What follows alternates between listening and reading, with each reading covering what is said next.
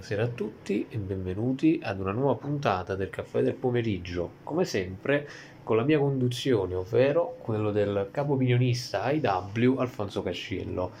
Ma direi di iniziare subito perché abbiamo tante cose che bollono in pentola quest'oggi, tante domande molto interessanti. E direi di partire subito con la prima con questo alone un po' di mistero, ma neanche tanto, che MJF ha creato nell'ultima puntata di Dynamite, su quale potrebbe essere il nuovo no- volto dell'IW che affronterà Wardlow in questa puntata di mercoledì, e la domanda è, considerando che la possibilità forte di W. Morrissey, ex lottatore di Impact, è molto forte, c'è la possibilità di vederlo insieme al suo ex compagno di tag team in WWE e nelle indie Nzo perché ha cambiato ring name da Enzo a Nzo nel corso suo, dei suoi recenti eh, periodi nelle indie. Allora diciamo che le possibilità ci sarebbero da un certo punto di vista ma conoscendo Tony Khan e il fatto che lui sia una persona che tende molto a guardare a quello che piace sicuramente ai fan, io direi che è una possibilità anche un po' da scartare da quel punto di vista, perché io da quel che ricordo la stragrande maggioranza dei fan ehm, hardcore, mettiamoli così, fan mainstream, non vedono di buon occhio Enzo Amore, non tanto per gli avvenimenti che lo hanno portato anche al licenziamento dalla WWE, più che altro per eh, il modo suo di essere proprio, una persona molto schietta e in molti casi molto che dà sui nervi, ecco, non è una persona che te la dà tanto a dire la cosa, te la dice chiara e tonda in faccia.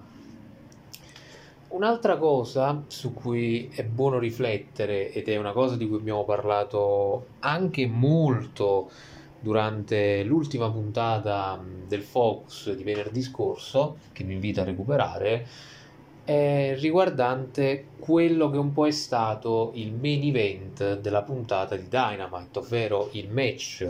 leader per il titolo TNT tra Sammy Guevara, che era l'attuale campione allora, e Scorpio Sky, che è divenuto il nuovo campione per la seconda volta. Tralasciando l'inutilità di un turnil semplicemente con il cambio di titolo, la domanda sorge spontanea.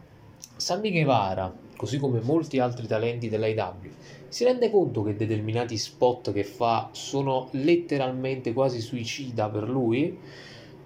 Non mi voglio neanche soffermare tanto sulla scala col filo spinato, perché quella è una cosa terrificante e non capisco come una persona che lotta in una major si ponga a determinati spot di questo tipo, soprattutto con i tagli che si è procurato che anche nel suo match in Messico, dove ha vinto peraltro il Mixed eh, Tag Team Championships con Tenara Conti, la sua fidanzata, si portava ancora. Ma io mi vorrei soffermare sullo spot causato dalla sua 6.30, che lo ha portato addirittura a svenire, a perdere i sensi per un eh, piccolo lasso di tempo.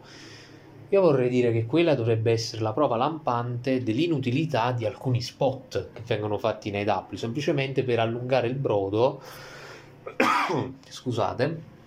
e per cercare di dare qualche cosa in più di spettacolo ai fan, ma sono letteralmente inutili alle sorti del match, anche perché prima di quello spot Sami Guevara avrebbe dovuto scalare la scala, scusate il gioco di parole, e vincere, che avrebbe potuto già mantenere la cintura e non l'ha fatto. E stessa cosa per l'inutilità che ha creato questo spot col suo svenimento,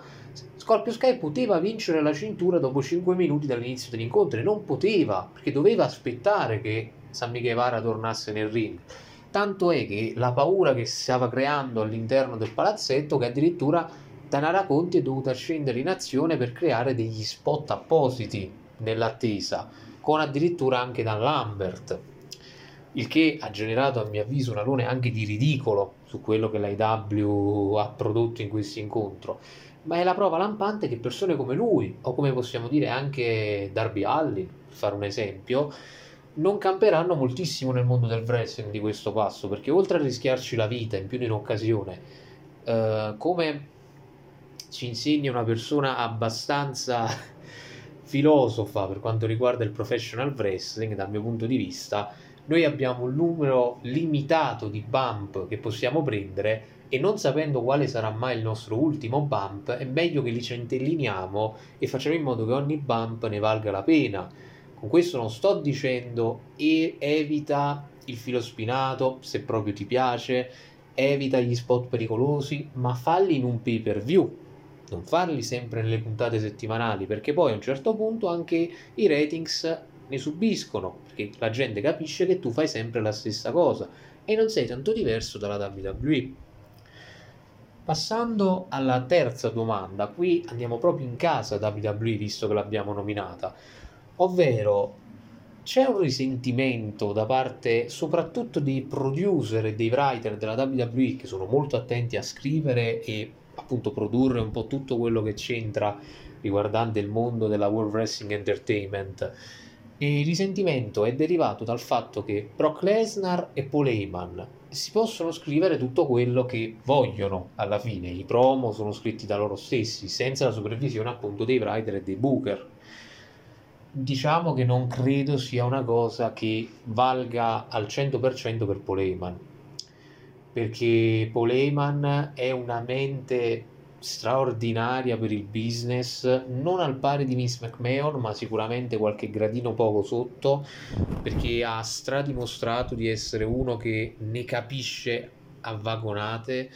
e sa come mandare over i suoi stessi assistiti e nel caso di Roman Reigns ci riesce molto bene quando fa e lo riesce a fare anche con Brock Lesnar alla fine nonostante sia l'avversario o meglio sia stato fino ad ora l'avversario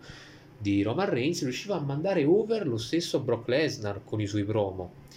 Perciò è una persona che il suo lo sa fare ed è giusto che lo faccia da solo se ne è in grado, un po' come altri come Kevin Owens o The Miz, per fare due esempi, persone che hanno meritato la fiducia di Vince McMahon. Dall'altra parte Brock Lesnar, più che avere il consenso di scriversi quello che vuole, diciamo che forse è stata la sorpresa di capire che un Brock Lesnar face fosse in grado di fare dei promo così positivi, così sorprendentemente buoni dal punto di vista anche del parlato. Lui che per anni ha stento detto parole se non urli e grumiti da letteralmente bestia, oltre a qualche dialogo un po' comico negli anni tra il 2015 a salire. Passiamo a ancora un'altra domanda, tornando però in casa W, e questo riguarda un po' il fattore che ho pensato prima, qui accennato, pardon, prima, ovvero i ratings. Considerando che il pubblico dell'AW si attesta, diciamo, sui 900.000 spettatori settimanali, ecco, mettiamola così, se la Discovery eh, prenderà il sopravvento anche sul prodotto AW, visto che, come ha riportato il direttore una settimana fa, molti prodotti della della Warner sono stati anche cancellati dalla nuova proprietà della Discovery, è possibile che Dynamite possa addirittura spostarsi un'altra volta su un network inferiore o su un servizio di streaming. E in quel caso i fan dell'IW seguirebbero tutti e 900.000 o si scaglierebbero adesso in una fetta ancora minore? Allora, sinceramente se dovessi rispondere in partenza, partirei in realtà dalla fine, ovvero sì, ho potuto constatare che molte persone che seguono l'IW sono dei fan hardcore di lunga data e di conseguenza per un prodotto major che comunque mischi l'hardcore al suo prodotto farebbero anche questo investimento con un servizio di streaming. Però c'è anche da considerare che l'IW è sopravvissuto anche dal passaggio dalla TNT con cui ha iniziato alla TBS con cui ha avuto anche un accordo per un titolo che si chiama proprio il TBS Women's Championship tra le mani della rookie Jade Cargill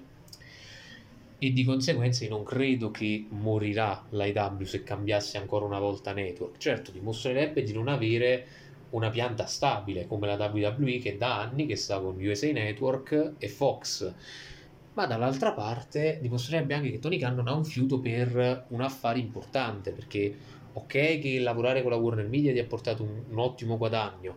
ma non quanto altri network che erano fattibili per il tuo prodotto, ma proprio perché il tuo prodotto al momento viene dopo cose come il football e il basket, a differenza della WWE che si è stabilita questi più di 60 anni di storia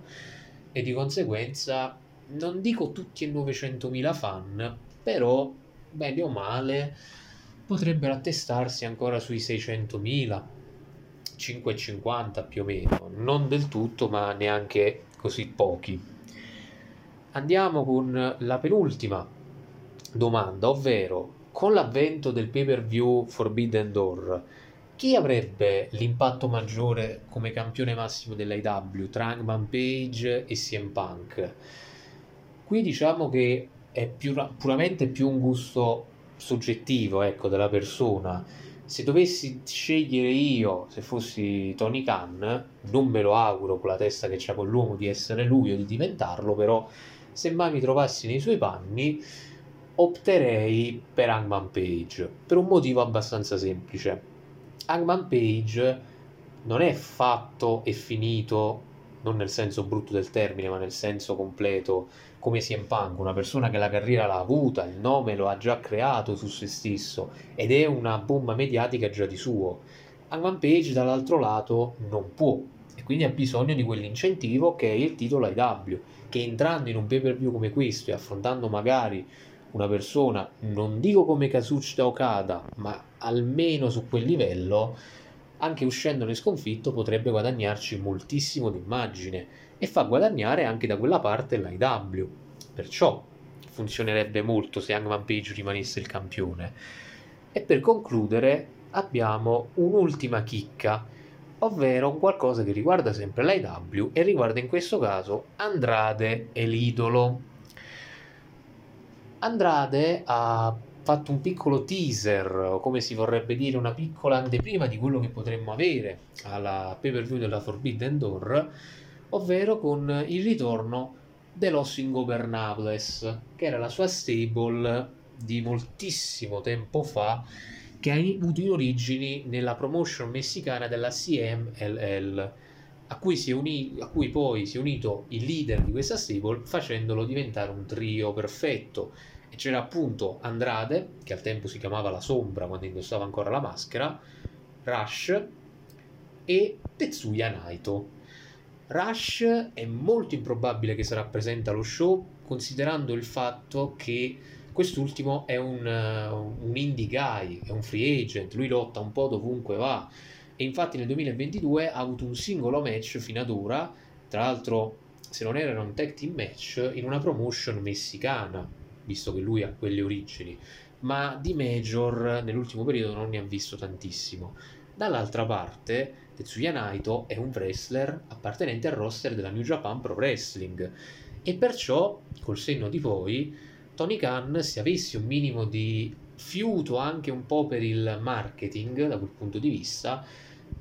riuscirebbe a capire che riportare anche solo due membri, uno vicino all'altro, dell'Os Ingovernables potrebbe essere la strategia migliore per portare un vantaggio sia al prodotto New Japan che al prodotto IW e di conseguenza far innalzare gli ascolti anche di 10.000 persone minime per entrambe. Forse mi sto un po' allargando sul numero di spettatori, ma il senso l'ho dato complessivamente.